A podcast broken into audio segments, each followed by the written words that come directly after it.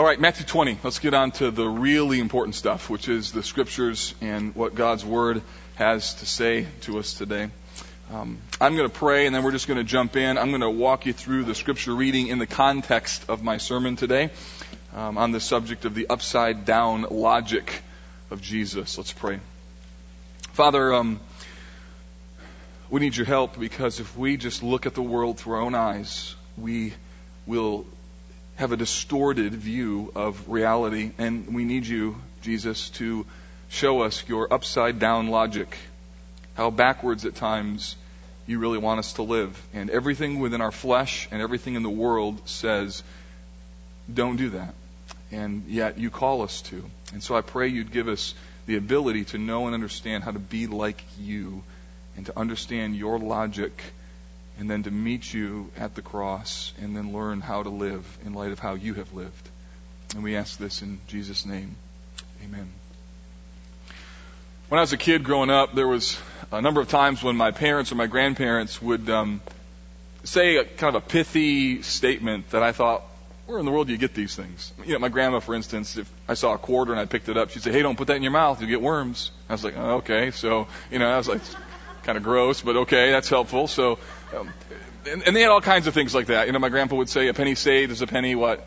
Earned, and he went through the Great Depression. You know all those things. But there was one phrase that my dad used to say, and he, he would say it when we were working on a project together, like fixing a bike or a car or something, and the, the part just wouldn't fit. It just was like this part is supposed to fit, but it doesn't. And, and he would make a statement that I've never forgotten, and it's this one: If it doesn't work, think opposites. In other words, you got this part, right? It doesn't fit. Just turn it around. And it was amazing. It was like magic. He said, let's try it exactly opposite. And I thought, nah, it's not going to work backwards. And turn around, and sure enough, it fit. And I was like, wow. And, and I came to learn from that two things. One, my dad's really smart. And, um, you know, it's remarkable. He got a lot smarter after I turned 20. It's amazing how that happened. And then, and then secondly, I, I, I discovered that this opposite thing, it, it, it really works. It's, it's, it's almost, it was almost magical. Now, you won't find this little phrase in the Bible, this little piece of sage wisdom is not scriptural, but um, when it comes to what it means to be a follower of Jesus, there, there's a lot of things that are pretty similar to following Jesus as to what you see up there on the screen. Um, when it doesn't work, you've got to think opposites. You see, there's an, an upside down logic when it comes to following Jesus. It almost seems that in order to be a follower of Jesus, you almost have to do exactly opposite of what the world thinks in, in so many categories. In fact, I've said to new believers before, um, if you want to find obedience, not, not true obedience, but if you want to be close to obedience, just do exactly opposite what your heart wants to do, and do exactly opposite what the world tells you to do, and you're going to be pretty close. Because despite the fact that we live in a really pretty beautiful world, despite the fact there's a lot of joys and a lot of thrills about the world that we live in, this planet is fundamentally broken. Its system, its people, and then enters Jesus, and what does he do? He literally takes your world and he turns it upside down. He transforms you from the inside out. And what I want to show you today is this, that there is an upside down logic when it comes to following Jesus. And, and the sooner you understand it, the, the better off you'll be in being his follower. And, and also you'll be able to process the, the world in which we live. There's an upside down logic. Now, what's going to happen here is we're going to look at three words and see how Jesus re- redefines them for us. The first word is fairness. Second word is the word victory. And the third word is the word authority. And what Jesus does in each case is he takes those words and he turns them upside down. Just crazy how he does that. So let's look at the first one. And here's what we see regarding fairness. It's this. That the generosity of grace is beautifully unfair. The generosity of grace is beautifully unfair. Look at verse 1. It says, For the kingdom of heaven is like a master of a house who went out early in the morning to hire laborers for his vineyard. After agreeing with the laborers for a denarius a day, he sent them into his vineyard. So this parable begins with a pretty basic plot line. You got a landowner who's got a vineyard. He needs some laborers, and apparently doesn't have enough staff at his um, house or his plantation, whatever you want to call it, and he's got to go and find some some migrant workers, if you will. And so he finds them lingering in the marketplace where they would have been there to try and find a job. And he promised each of them a very typical wage, which was a denarius. So he promises them that if they come and work for him, they'll give, he'll give them a denarius. So hi ho, hi ho, it's off to work they go. And so they head to the vineyard. Verse 3. And going about the third hour, he saw others standing in the idle, uh, the others standing idle in the marketplace. And to them he said, You go to the vineyard too, and whatever is right I will give you. Note that. No denarius this time, just whatever is right. So they went. And going out again about the sixth hour and the ninth hour, he did the same. And about the eleventh hour, this is now the third time that he comes back, about 5 o'clock p.m., he went out and found others standing. And he said to them, Why do you stand here idle all day? They said to him, Because no one has hired us. He said to them, You go into the vineyard too. So for some unknown reason, this landowner needs more workers. And so he returns at the third hour, and then the sixth hour, the ninth hour, and the eleventh hour. And this last group is really remarkable in that they're going to work, but the amount of time that they're going to work is going to be very insignificant. They're going to work at five, and by the time the sun goes down, an hour, hour and a half later, they're going to be done. Now comes the tension point in the story. Verse 8. All of this has been a setup for this particular moment. And when evening came, the owner of the vineyard said to his foreman, Call the laborers and pay them their wages, beginning with the last up to the first.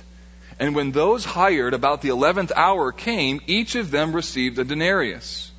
So you know what's going to happen here, right?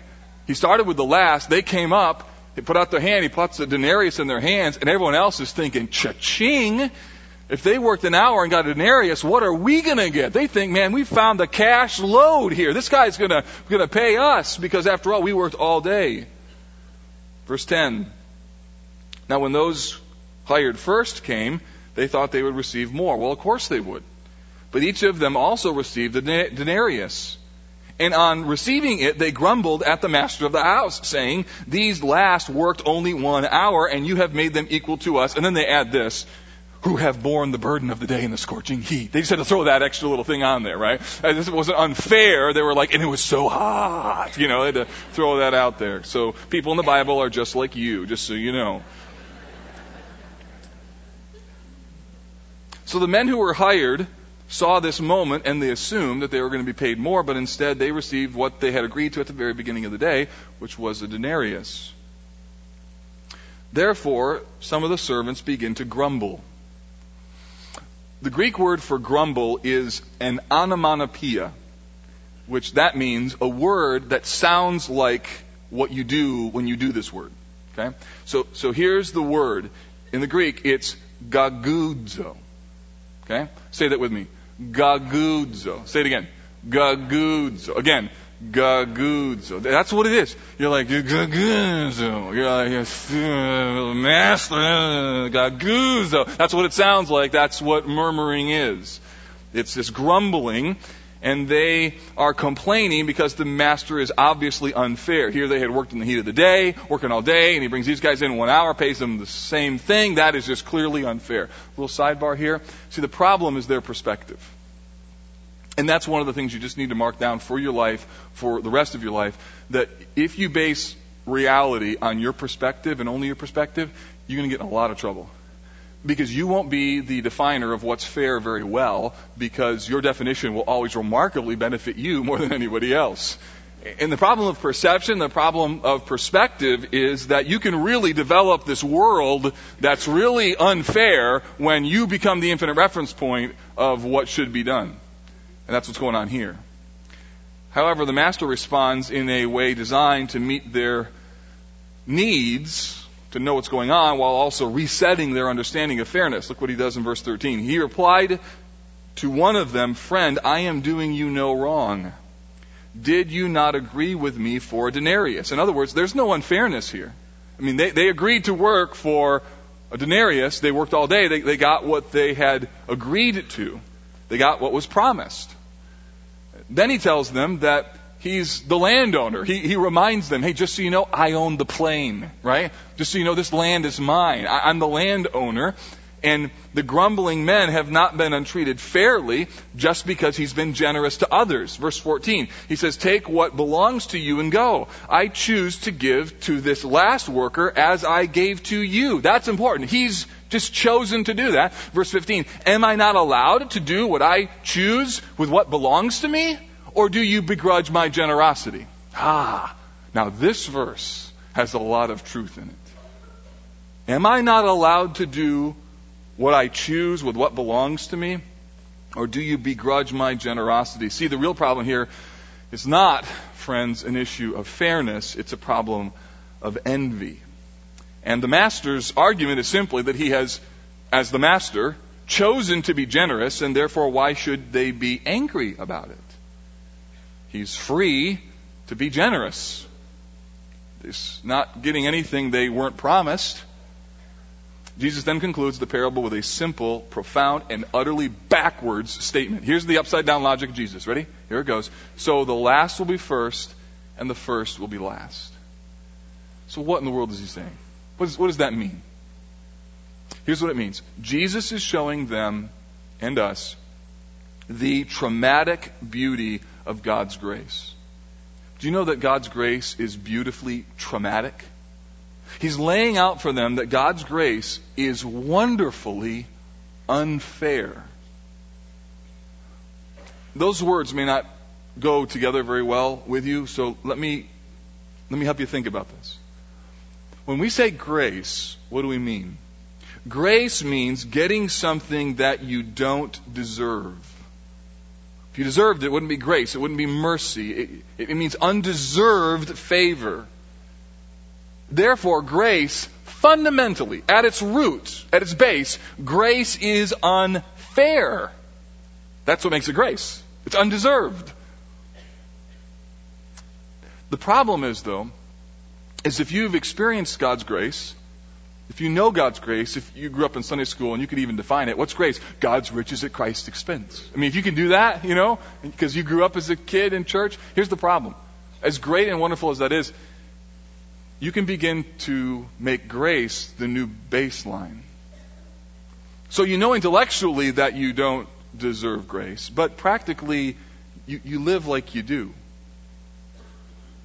It becomes the new standard. So when you see grace in action, or when you've experienced grace, now it becomes, or can become, the new basis of what is fair. And here's why this becomes problematic, because then you may grumble about why God's grace isn't poured out on you like it is on others. Someone gets a blessing, God exalts somebody else, and you're like, what? Or here's another way. You wonder why God's grace isn't poured out on everyone. Great question. So why isn't why aren't all people saved?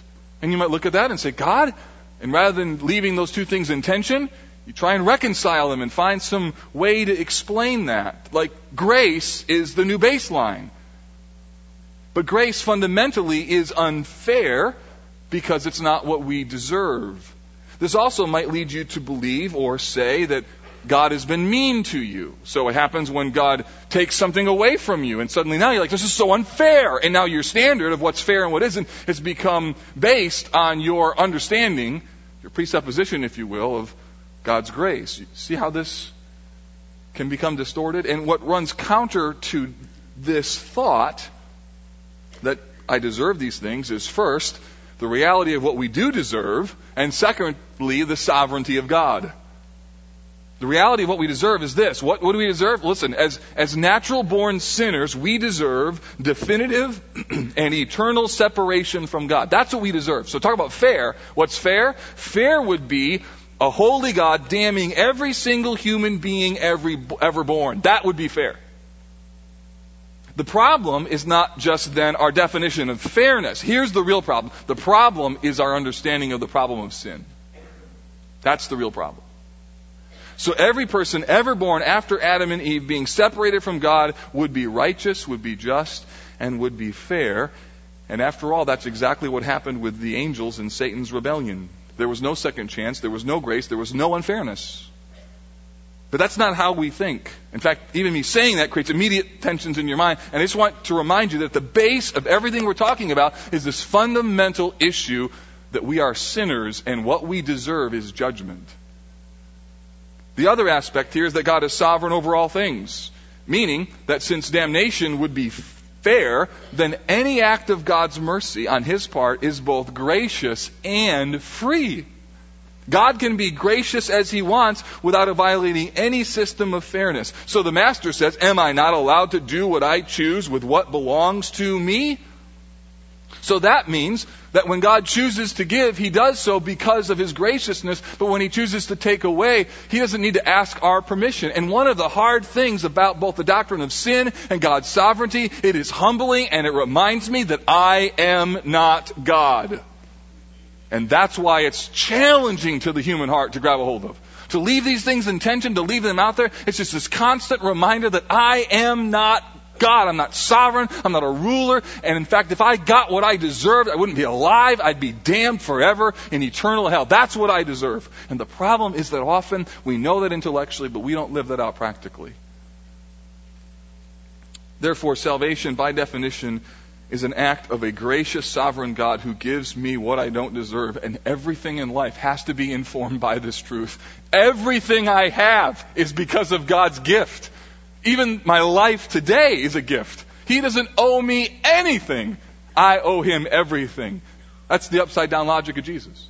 Even after salvation, God, God's blessings and even His rewards are rooted in undeserved grace. True, we work and we sacrifice, but even then we don't deserve honor or don't deserve God's blessing or His grace. And the problem is, if you don't start from a right understanding of what is truly fair, you will, you will evaluate fairness and greatness incorrectly. And you will grumble rather than be grateful for God's providence in your life. If, on the other hand, you can view everything as so much greater than what you deserve, it will radically change how you live your life right now. So the disciples, like us, lived in a world whose definition of fairness and greatness was just the opposite of Jesus's.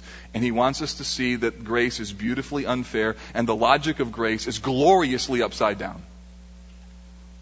When I was a kid growing up, there was a guy in um, our church who, when I would greet him or whenever you'd talk to him on Sunday, if you said, "Hey, how you doing?" he'd always say, "Better than I deserve." And I thought that was moderately cheesy. I was like, "Yeah, that's you know," but but you know what? The older I get, the wiser that statement becomes. That, that there's great wisdom in realizing that living every day with this mentality of everything I have is better than what I deserve. Boy, that changes. That's, that's upside down logic. And that's the essence of what Jesus is calling us to see here in this parable. All right, secondly, the word victory. We're going to move quickly through this one. It's the third time that Jesus has told now about his coming passion. And we see here that Jesus 17 was going up to Jerusalem. He took the disciples aside and on the way he said to them, See, we are going to go to Jerusalem. The Son of Man will be delivered over to the chief priests and scribes. They will condemn him to death, deliver him over to the Gentiles, and be mocked and flogged and crucified, and he will be raised the third day. So, third time he said this, but now we've got new details. The new details are first, that Jewish spiritual leaders are going to be involved. They're going to condemn him to death. That secondly, Gentiles, Romans no less, will carry out his execution. And third, his treatment will include mocking, flogging, and crucifixion. So, this is the plan for Jesus' life, and there's no doubt in my mind this was hard for them to hear. So, they're on their way to the sacred city, and they find out that the religious leaders of the day are going to be involved in his condemnation, and then the Romans, of all people, are going to put him to death, and then he's going to be mocked, he's going to be flogged, and he's going to be crucified. In fact, he's going to be killed in such a way that Deuteronomy 21 says that everyone who is hanged on a tree is cursed by God. This plan must have looked like a big disaster. Thankfully, he mentions the resurrection because that's a validation of his defeat over sin and death. But think of me, think with me rather what it must have been like to hear all of that. That doesn't sound like a very effective plan, does it? And here's an important lesson for us to learn, even in the plan about Jesus' death, and it's this that spiritual triumph may look like a failure at first. Think of this. God took the most unjust, inhumane, and unfair situation and he used it to bring redemption to his people. It's amazing. He took the worst and most despicable plan of Satan all the while, Satan thinks, I got him, I got him. He puts him on that cross. He horribly abuses him, and he thinks, woo, I've won. And all heaven stops. And God flips it and uses everything the enemy tried to accomplish the redemption of bringing many sons to glory. Mark it down somewhere in your mind when the enemy throws everything at you, when all hell breaks loose, just know that it broke loose on Christ and God used it to redeem your soul. It's beautiful. The world's mentality would have looked at Jesus' death and thought, you followed the wrong guy. But it's exactly backwards That a tool of torture and oppression and cruelty. The cross, this, this execution symbol now becomes a symbol of hope, forgiveness, and life. We wear it, we post it, we, we look at it, we think of it. This execution symbol now becomes the gateway for everlasting life. Only God could do that. And listen, this is, this is what God loves to do. He loves to take beauty from ashes. He loves to use the weak things in the world to confound the wise. He, he promises that even in the darkest of moments, when you feel as though everything is coming apart at the seams, nothing can separate you from the love of God in Christ. And this is way God's, this is God's way of doing it. He loves to turn things upside down. Weakness equals strength, humility equals exaltation, and suffering produces glory. And you have to tell your heart that. Because that's backwards. That's backwards. Absolutely backwards. But this is how God works. This is how you were redeemed. Last word authority. Get this true power and greatness are actually found in serving. So backwards. Verse 20. Okay, this is one of my this is one of my favorite passages in all of the Bible. I hope you read the Bible and you just like, what would it have been like to be there? Because this would, this is really funny. The mother of the sons of Zebedee come up to him with her sons, and kneeling before him, she asks him for something. I, you know, so here's little mom Zebedee, right? She's like, "Come on, boys, let's go talk to Jesus." And so she brings them up. She gets on her knees, and the disciples are like, "What gives here?" And he says, "You know, what do you want?" And then she says this say that these two sons of mine to, would, are to sit on your one at your right and the other on your left in your kingdom. Okay. So in my high school, yeah, what happens here is the guys are like, "Hey, get your mom out of here," right? What is this? What you have your mom ask for your position of authority? What is that? I mean, that, that's just that's like not cool at all. All right. And, and, and, by the way, this is, I mean, this is, moms, this is what you're good at, right? You think your little kids are so awesome. Oh, you're so great. You're so great. Come on, let's go. Surely Jesus will give you the positions of honor because you're the greatest disciple in the world, right? so this is the problem, moms. You are lovingly, gloriously deceived. and here they come, and, and they, it's just, it's just crazy. Look at verse 22, Jesus answered, You do not know what you're asking. Are you able to drink the cup that I'm able to drink? And remarkably, the disciples go, Yeah, we're able. You know, so here they gotten into, they started listening, they didn't, they didn't need to listen to the press. They just need to stop listening to mom. That was the problem. Is, you know, so little sidebar kids, if your mom, oh, you're, you're the best player on the team, just know that every mom says that, okay? So, you're not. Ask your coach. Sorry, it's true. Now, notice as well, notice that what's crazy about this is they're actually full of faith. This, this woman is talking about his future kingdom. Okay, so she's full of faith. She believes the kingdom is coming. So mark this down. Faith and pride can coexist. That's crazy. So she believes your kingdom's going to come and we want to be great in it. I mean, it's just, that's how bad the human heart is. That we could believe and then also believe a lot about Jesus and then really believe way too much about ourselves. And what we see here in the disciples is true of us in that we tend to way overestimate our ability. And sorry, moms, but you don't help us. Verse 23, he said to them, You will drink my cup, but to sit at my right hand and at my left is not mine to grant, but it is for those to whom it is prepared by my Father. And then verse 24, when the ten heard it, they were indignant at the two brothers. Yeah, I'm sure they were. They were like, come on, good grief. Verse 23, Jesus called them and said, You know that the rulers of the Gentiles lord it over them, and their great ones exercise authority over them. what, what is he saying here? He, he's helping them, he's identifying what they already know to be true. And that is, it's often the case that when people get in positions of power, they use their power to advance themselves, and they, you know, a ruler, because he's got the power, loves to rule. And they would have known this. They would have seen this all the time. I mean, you, you see it. in, in, the, in the Bible, remember Herod the Great? Well, if history is correct, um, Herod gave instructions at his death. He was afraid people weren't going to cry at his funeral because he was such a tyrant that he ordered all the men of the city to be gathered up and to be killed. And put that in his will. Well, gratefully, the soldiers never did that, but it shows you how despicable people in authority can be. You don't really even have to have authority to be despicable. I mean, it's not the person who is an authority figure who you need to be afraid of. It's the person who thinks they have authority. So it's not like the police officer you need to be afraid of. It's like the security guard at mall, Walmart. That's who you got to be afraid of. seriously, it, it, it's not the person who's like has real authority. It's it's the it's the usher at church who thinks it's his personal responsibility to have people be hushing. And so he's the husher usher. He's shh, shh, shh, shh. And you give him a badge and a job, and suddenly now he's got some big job. Keep people quiet around here, you know. It's my job. It's, we know that, don't we? And we, you've done that. Come on. But I'm not talking about anybody specifically in the church, just to be clear. So. Verse 26, it shall not be so among you. Whoever would be great among you must be your servant. Whoever would be first among you must be your slave, even as the Son of Man came, not to be served, but to serve. And then here's the statement. Oh man. And to give his life as a ransom for many.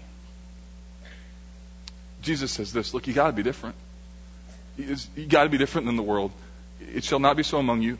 Then he says, greatness is found in being a servant. Whoever would be great must be your servant. And that's so backwards to how our world is. And then, lest you would think, okay, yeah, right. Like, who's ever, how's that going to work? Show me an example of that. Our whole faith hinges on a moment when Jesus did that. So when you come to him and you're like, I don't know if I can be a servant here. I don't know if I can do this. You're talking to the one who not only paid your debt, look, he became your debt. He didn't just pay the ransom. He became the ransom. The difference is, slave market, you're up on the, on the auction block, someone says, I'll pay $3,000 for that slave. slave. That's ransom. Jesus didn't do that. No, you're on the slave block. You come up for auction. Jesus says, I'll take his place. Buy me instead. That's what he did. That's unbelievable. He personally became the ransom. So when you struggle being a servant, keep that in your orbit because that'll give you hope. Jesus knows exactly what it's like to pay the ransom. And then God exalted him, right? We read it already today, Philippians 2. Therefore, God has highly exalted him and bestowed upon him the name that's above every name, so that the name of Jesus, every knee will bow and every tongue will confess that Jesus is Lord to the glory of God the Father. So greatness and authority and ultimate dominion come not on the basis of you grabbing authority, but on the basis of serving and God exalts you. It's backwards. That's why the Bible says, husbands, love your wives as Christ loved the church. It's gloriously upside down. It'd make no sense. It would be crazy unless this is the way that you were redeemed. And that's why if you don't know Christ as your Savior, what I'm saying to you makes no sense. What? Fairness? Victory? Authority? Makes no sense. But if you know the cross and you understand that Jesus paid your ransom, suddenly now everything upside down is actually right side up. Here's what we need to do. We need to preach this upside down logic to ourselves. One of my heroes, Martyn Lloyd-Jones, said, the problem with many Christians is they spend way too much time listening to themselves. It's true. You're a bad preacher to your own heart in regards to your own message. You have to preach the Bible to your heart. You have to take yourself and say, self, sit down and be quiet and listen while I tell you what you should be thinking. You need to preach the gospel. You need to preach the upside down logic to yourself. Because in a world filled with power hungry, self exalting hearts, we need to remind ourselves all the time that we did not get what we deserve, that it's all about grace. We are swimming upstream on this perpetual river that's pushing us downstream. And the upstream swim is everything I've got is because of God's grace. We got to come back time and time again to the gospel. We have to tell ourselves that spiritual victory isn't always obvious. It's not always recognizable right now. And we have to preach to ourselves that it was Jesus who first served us, that he became our ransom. See how, see how backwards this is? So, my, my question is pretty simple. So, do, do you think like this? Do, do you live like this? Do you know that Jesus, He lived like this so you could live like this? When God takes something away, are you, are you okay with it? Can you hold it loosely? Or you get angry or bitter and shake your fist at God? How dare you? And the reality is your, your system of fairness is completely off. You got to do it backwards. You got to realize what you deserve. Then there's freedom and hope because if God is loving and sovereign, He does whatever He pleases, but He is always kind and gracious, and you have gotten so much more than what you deserve. Oh, I fear how many times people have said, I don't deserve this. And I wonder if God were to open heaven and say, You want what you deserve? No. Does this motivate you to be a servant? And then to be okay when people treat you like one? The greatest test of servanthood is not saying you want to be a servant, it's being a servant and then being okay when people treat you like one.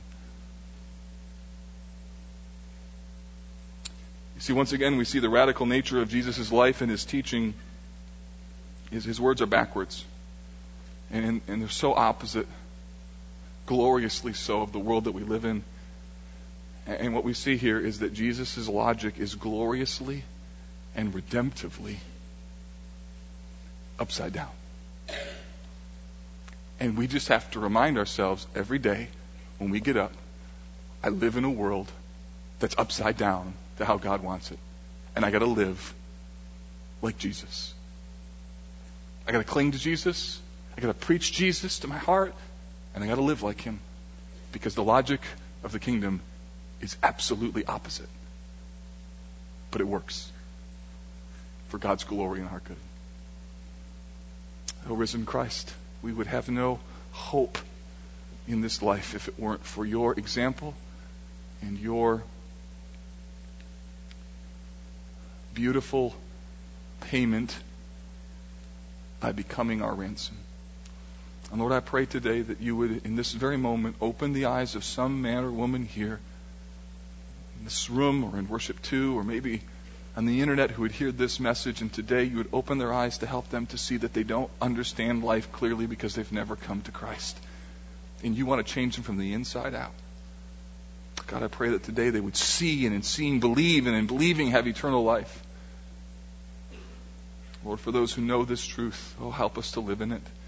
Because we can become so accustomed to grace that we begin to think, or at least live, like we deserve it. So, God, help us to know this gospel and to live and to declare it, not only around the world and not only in our neighborhoods, but to declare it to our own hearts. Thank you that this upside down logic humbles us and exalts you. And it is refreshing and life giving to embrace this upside down nature of what you call us to be and do. And we could never do it without your help or the Spirit. And so we pray that as we leave today, you would help us to live in an upside down way. And we ask this in the name of Christ, our ransom. Amen. Hey, listen, if you need to talk to someone or pray with someone, we'll have some people up here at the front who'd love to spend some time with you. God bless you, College Park. I love you.